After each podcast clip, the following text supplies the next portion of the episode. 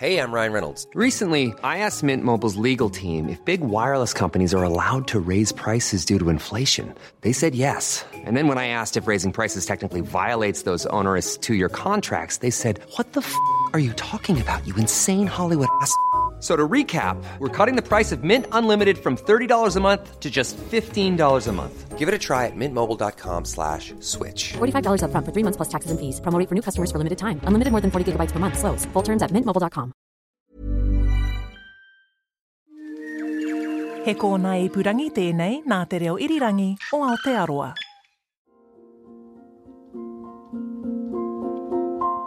Predator free offshore islands have been crucial for the survival of endangered wildlife here in Aotearoa. Tiritiri Mātangi, Urupukapuka, Kapiti, Ulva, the list goes on. Over a hundred offshore islands have been rid of mammalian predators. Motu Ihupuku, Campbell Island, is the largest to date at 11,300 hectares, with Rakiura Stewart Island, over 15 times this area, and inhabited, lined up as an ambitious next. But where was first? The answer is tiny Ruapuke or Maria Island, a little lump of rock and soil just two hectares in size, one of the Noises Islands in the Hauraki Gulf.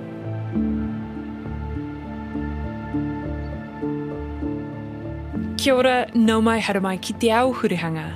Hello and welcome to Our Changing World. Ko Claire Concannon tēnei. In fact, it was the late 50s when a school teacher from Waiheke came over here and had a love of birds, and he realised that the white-faced storm petrels were being decimated by rats. Sue Neureuter is one of the custodians of the Noises Island group, and she tells me the history of Ruapuke Island as we stand on its highest point looking out to sea. He was outraged to see these little birds being decimated, so he went back to Waiheke and got a very, very small grant um, with Forest and Bird and got advice from the Wildlife Service, which included, I think, Don Merton at the time. And they came back here and thought, oh, well, you know, they'll try and reduce the rat population. But what they actually did is they wiped them out. And so that was the first time I think scientists and researchers realised it was actually possible to get rid of an entire invasive species. It took a while for the birds to rebound, says Sue, but now we're standing at the top of the island on a boardwalk put here because there are so many seabird burrows around. The white-faced storm petrels are the predominant ones, but there's fluttering shearwaters and there's an area with grey-faced petrels, a couple of areas with grey-faced petrels, and penguins. So, you know, and they all breed at slightly different times. That's why there's a difficulty in getting on here, but it's pretty special. It's really special. On the island with us is a group of researchers from Tamaki Paenga Hira, Auckland War Memorial Museum, including curator of land vertebrates and seabird specialist Dr. Matt Rayner. He reaches into one of the little burrows and pulls out a dainty bird, who immediately makes an impression. Oh, he's just pooed across me. Oh, I'm sorry. You you're marked. It's okay. I think that's fair. I mean, we've just pulled him out of his little burrow. Yeah. So this is a white-faced storm petrel, Pelagodroma uh, marina, and this one you'll see. This one's got a little leg band on him, and the reason for that is part of the project that we're working with Auckland Council on is figuring out how many white-faced storm petrels are, are actually on this island because it's a regionally significant population. There's a lot here, and so we've been coming out for the last couple of years and banding these birds, doing a mark recapture study which is looking at the ratio of banded to unbanded birds and figuring out you keep capturing birds and the ratio tells you how uh, through a bit of math how many birds are on the island. So the current data say there's at least five and a half thousand birds on this island but probably there's a lot more. It literally, when it gets dark it rains storm petrels here Is that one of the bigger populations in the Hauraki Gulf? Yeah, yeah. Within the Hauraki Gulf uh, Marine Park, it, it possibly is the largest population. Although uh, the Mokohinau Islands have have got quite a large population as well. But um, you know, we're only uh, 20 kilometres from Auckland here. It's pretty cool. Pretty cool indeed. The noises are a chain of islands, rock stacks, and reefs in the inner Hauraki Gulf. The main island is about two kilometres north of Rakino Island. Look northwest and you'll see Tiritiri Matangi and Shakespeare Regional Park. South, Waiheke Island, and west, the beaches of Torbay and Browns Bay.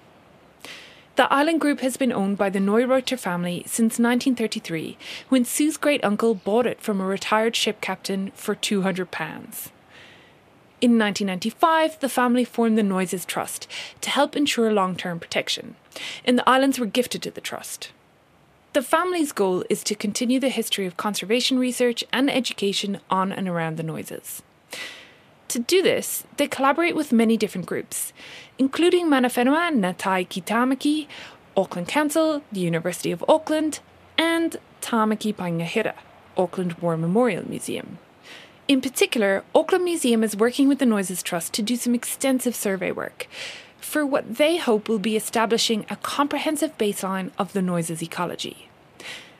And that's why we're standing on top of Ruapuke Island with a team from Auckland Museum who, as I speak to Matt, are fanned out on the rocks or boardwalk collecting insects and putting out tracking tunnels for reptile footprints.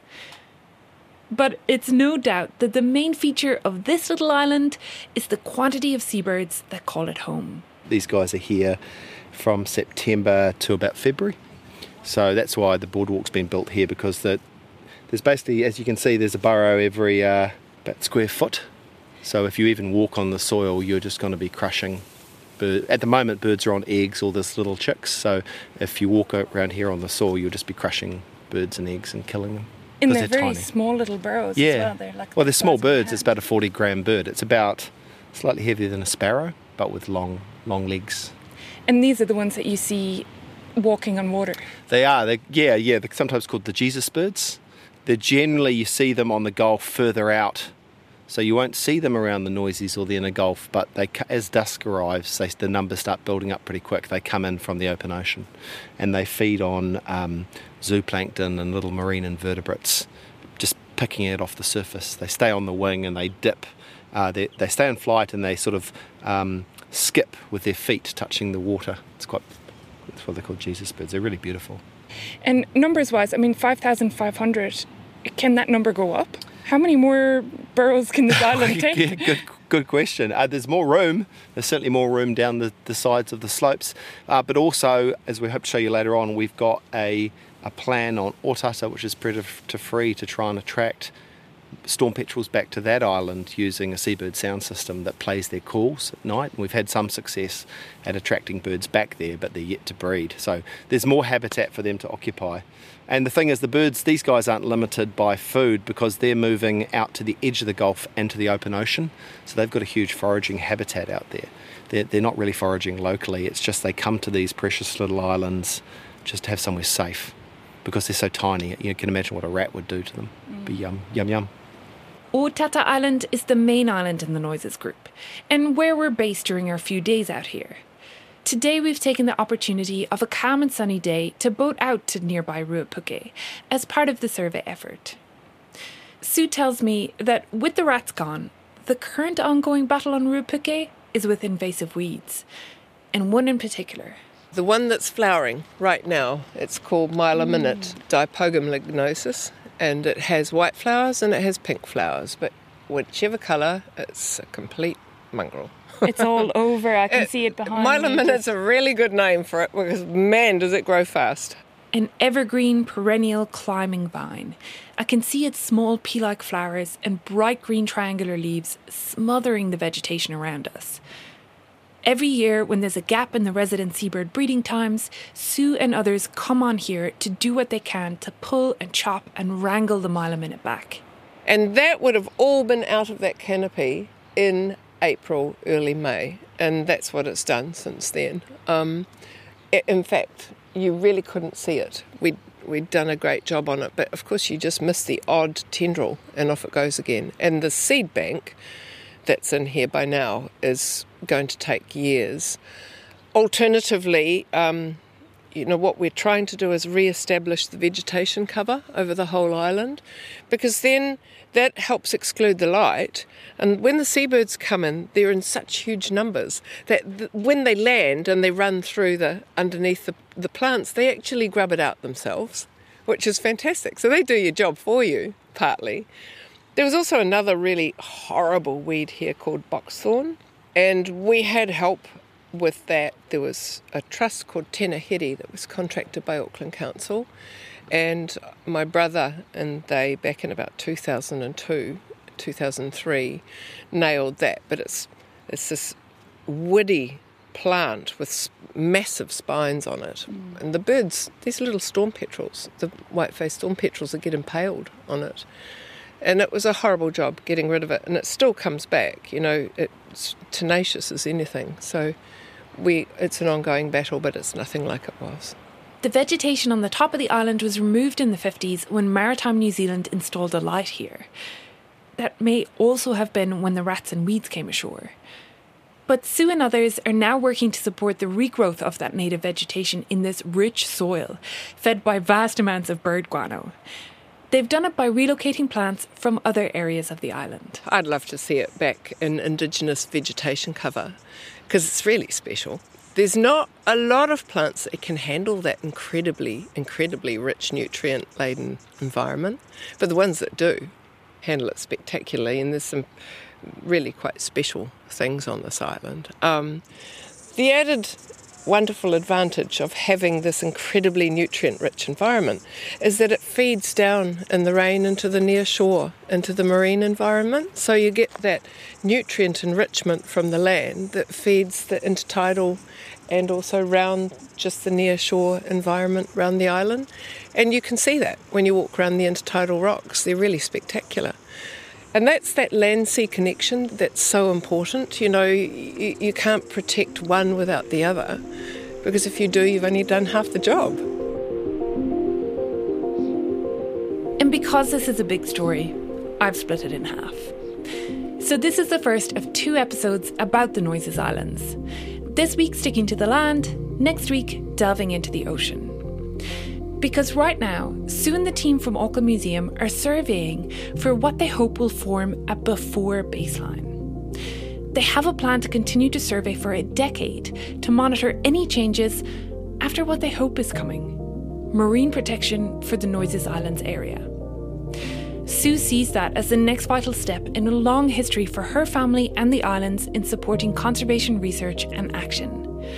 Because not only was Maria Island Ruapuke the first site of rat eradication, but a second Noises Island also had an important role to play in helping the early days of pest control. Motu Horopapa sits not far away from the main island. Shaped like a lobster with one slightly longer pincer, its rocky shoreline gives way to indigenous forest and scrub, including Pōhutukawa, Koikoi, and Karo.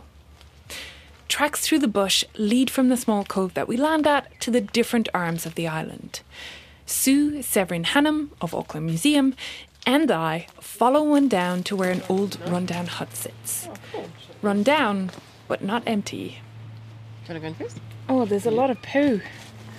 A lot of weirdos. Wonder if there's any. And there's a few bodies. It's a wooden hut with bunk beds in two corners and a bench with a sink opposite. But every surface, from the desk to the floor to the two top bunks, is scattered with brown pellets. Wetapunga poo. So you guys don't use that hut at all? Well, look, would you? That's such a pile. You, Such a it, pile it of makes poo. you realise, though, how much that weta poo contributes to the ecology of the forest.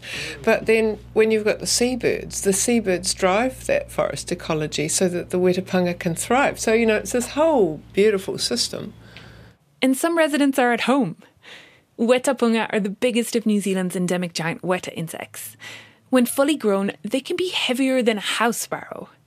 They've got roundy armoured tank bodies and long spiky legs. One sits on a beam in a dark corner near the roof, while Severine spots one that's gotten itself a little bit stuck. Was that a light in the sink? Is it dropped in the sink? No. Oh, you poor little thing. Let me let you out. Is he not? Mm-hmm. Come on. Give your hand. She's not big. I'll put her outside. Mm. Poor little thing. Oh, there's a good one. Yeah. So the Wetapunga have taken over. A dream little hideaway if you're into endangered giant insects. A house of horrors if you're not a fan of long legged creepy crawlies. Or if you enjoy any level of cleanliness. But this hut was once used by humans, for a specific purpose to get into the mind of the Norwegian rat. A sign beside the door explains.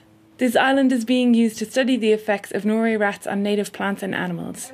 Please do not interfere with any of the markers. Can you tell me a bit more about this study? Yeah, so late 70s, the Wildlife Service came out here and they lugged everything ashore. We helped a bit with some of that and constructed this and cut track this, this amazing grid of tracks all over this island and set two with botanists and entomologists and um, ornithologists and marine people. So they really understood a lot about the island and what it looked like back in the 70s. And it's fabulous because we've got those old documents so you can compare the forest then to what it is now and, you know, a few other things and just comments that they made. And they studied them for probably three years, I think it was, before they finally eradicated them off the island group. So that was pretty special um, to find out what would happen when the rats were no longer there, and stuff absolutely thrived. Having walked across it, there's no doubt that Motu Horopapa feels pretty special. The forest has a different sound. The leaf litter is thick and dense, the trees old, and there's this rich smell of humus and compost. So when representatives from Auckland Zoo's Wetapunga captive breeding program visited to check its suitability, they reckoned it would do the trick. And they were right. Now, once Wetapunga were reduced to just a small wild population on Hauturu, Little Barrier Island. But with the help of captive breeding programs and predator free islands, they're making a comeback.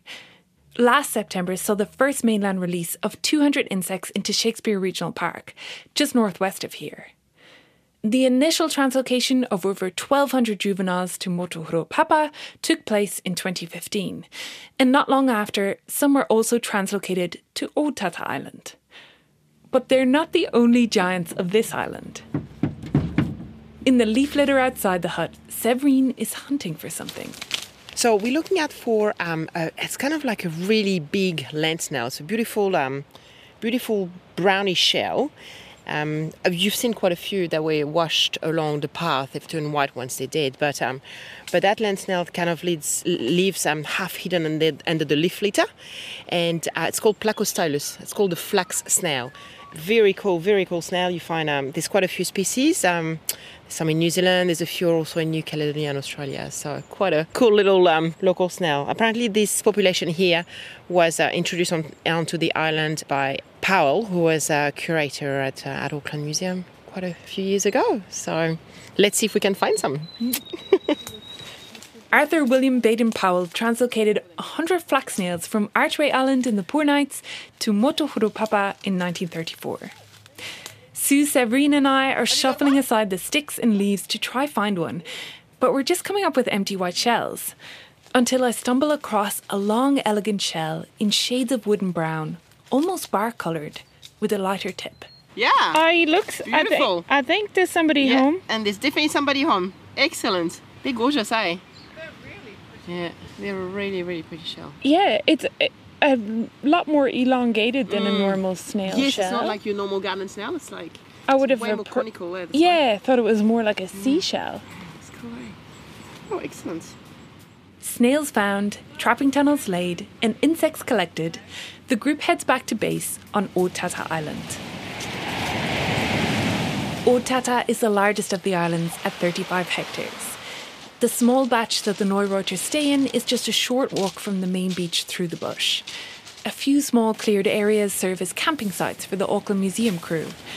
I've been given a space in the bach, with some friendly geckos as evening roommates. My home for the next three days.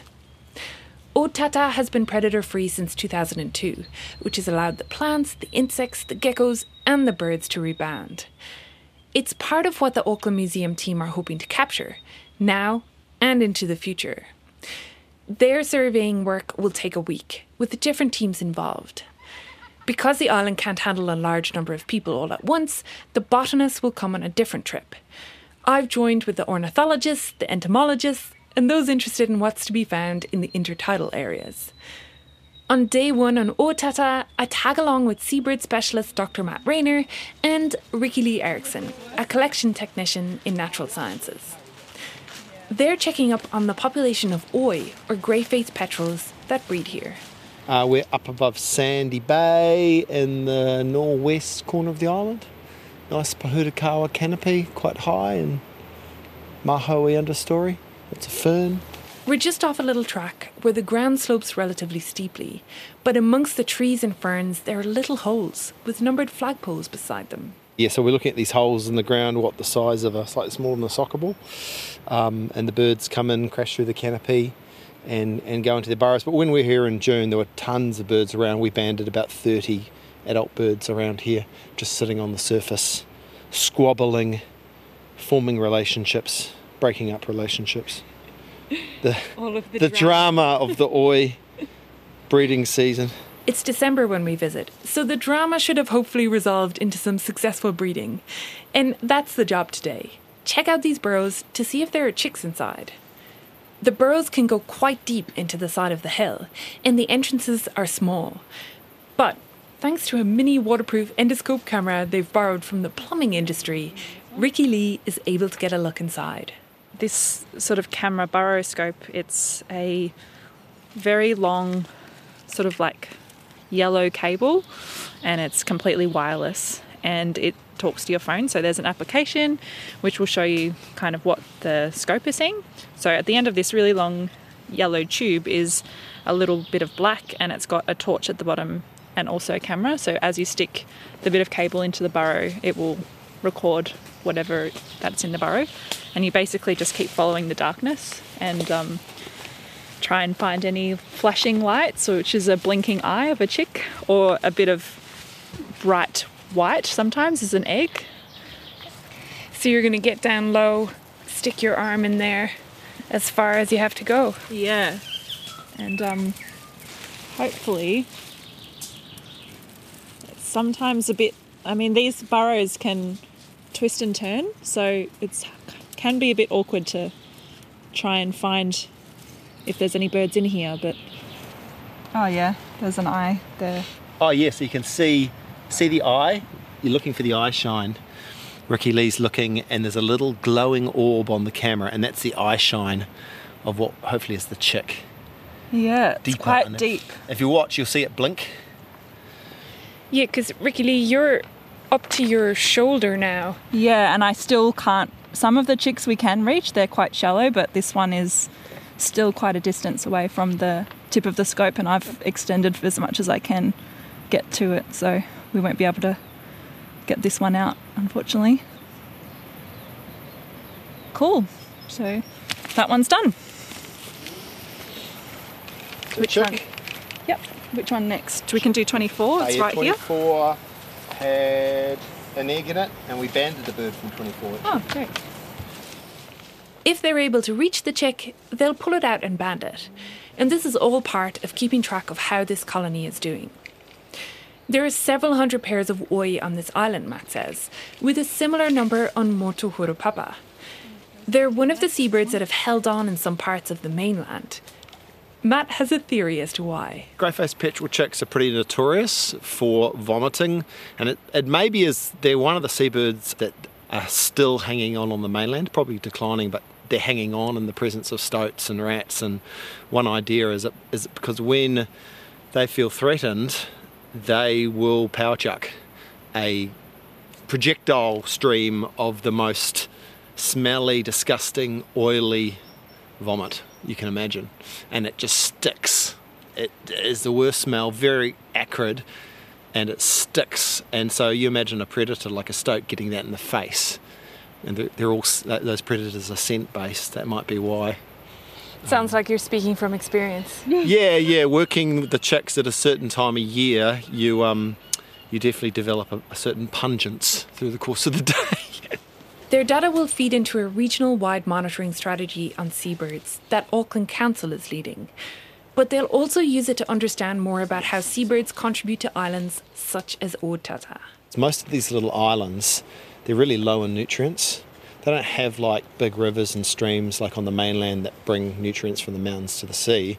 So uh, without seabirds, there's not much nutrients coming in. But when you have places like this with these burrowing seabirds, they're a major ecosystem driver. So they, you know, they bring in nitrogen and phosphorus and, and sort of pump up the whole ecosystem. So on the Noiseys, we're really interested on that process and how it will interact with potential marine protection because that's another nutrient pathway because nutrients get washed onto shore when you get storms and you get seaweeds and algal wrack come ashore. So the sort of two interacting processes we're trying to tease out. I'll leave Matt and Ricky Lee to their burrow checking and wander further along the path to the north end of the island to meet up with Josie Galbraith at a specific GPS mark point. Uh, so that was marked last year um, when we set up the, the vegetation plots and uh, did our first round of monitoring on the island. The three plots established last year will be bolstered this year with three more.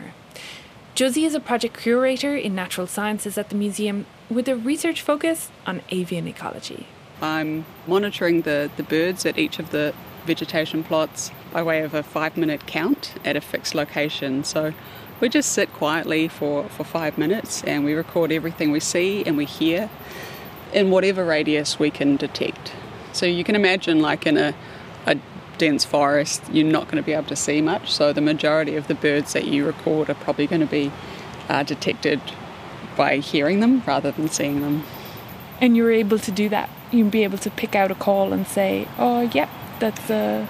Yeah, I can, I can do that now. Yeah, I can do that now. Um, does it does require quite a lot of, I guess, just just listening and, and getting your ear and, and you know years of years of practice really. And I, th- I guess the the main calls you can pick up quite easily, but often birds will have a variety of calls. So there might be some calls that you've never heard before from from a species you're familiar with. So you've got to kind of add those to the, the repertoire in your head of, of what you know. And what kind of birds are you expecting to see or hear? Um, so we've got a lot of the little native insectivores around here. So grey warbler, fantail, um, some of the silver eyes will be around. There's not a huge diversity of birds on the island, but there's, I guess, yeah, a number of natives as well as introduced bird species. So in addition to those, um, we might see things like um, chaffinches or blackbirds or um, song thrush as well. And as you said, this plot that we're at, it's also a vegetation plot and it's an entomology plot. It's the same plot. Um, yeah, so the vegetation plots, we, well, we're using the, the plots not just for vegetation sampling, but for monitoring all biodiversity in those sites. So then you can look at relationships between different types of biodiversity in those same places. So how do the birds relate to the, the plants and how do the insects relate to the birds and and this is the start of what's planned to be long term monitoring. So, what's the hope?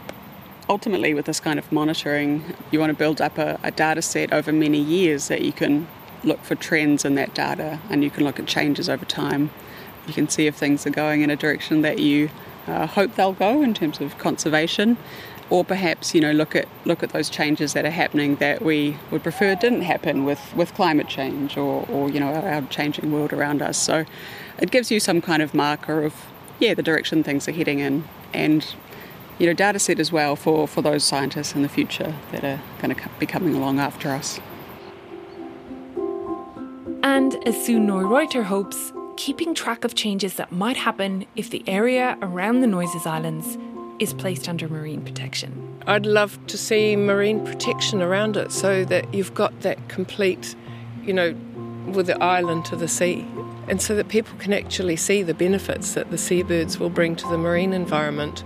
If you don't touch the marine environment, just see how spectacular it could be.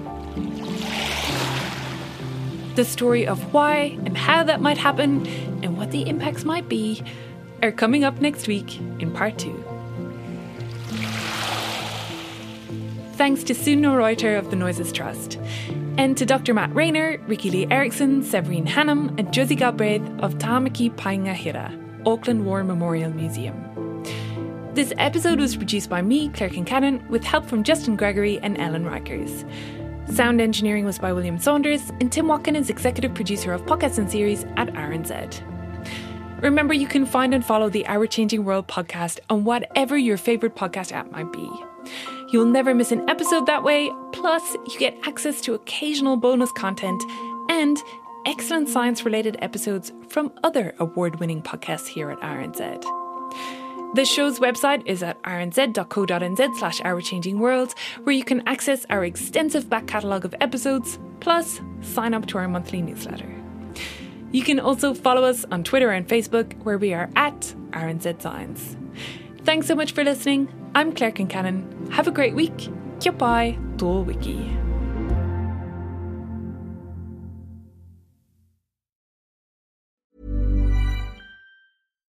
Botox Cosmetic, onabotulinumtoxinA, FDA approved for over 20 years. So, talk to your specialist to see if Botox Cosmetic is right for you. For full prescribing information, including boxed warning, visit BotoxCosmetic.com or call 877-351-0300. Remember to ask for Botox Cosmetic by name. To see for yourself and learn more, visit BotoxCosmetic.com. That's BotoxCosmetic.com.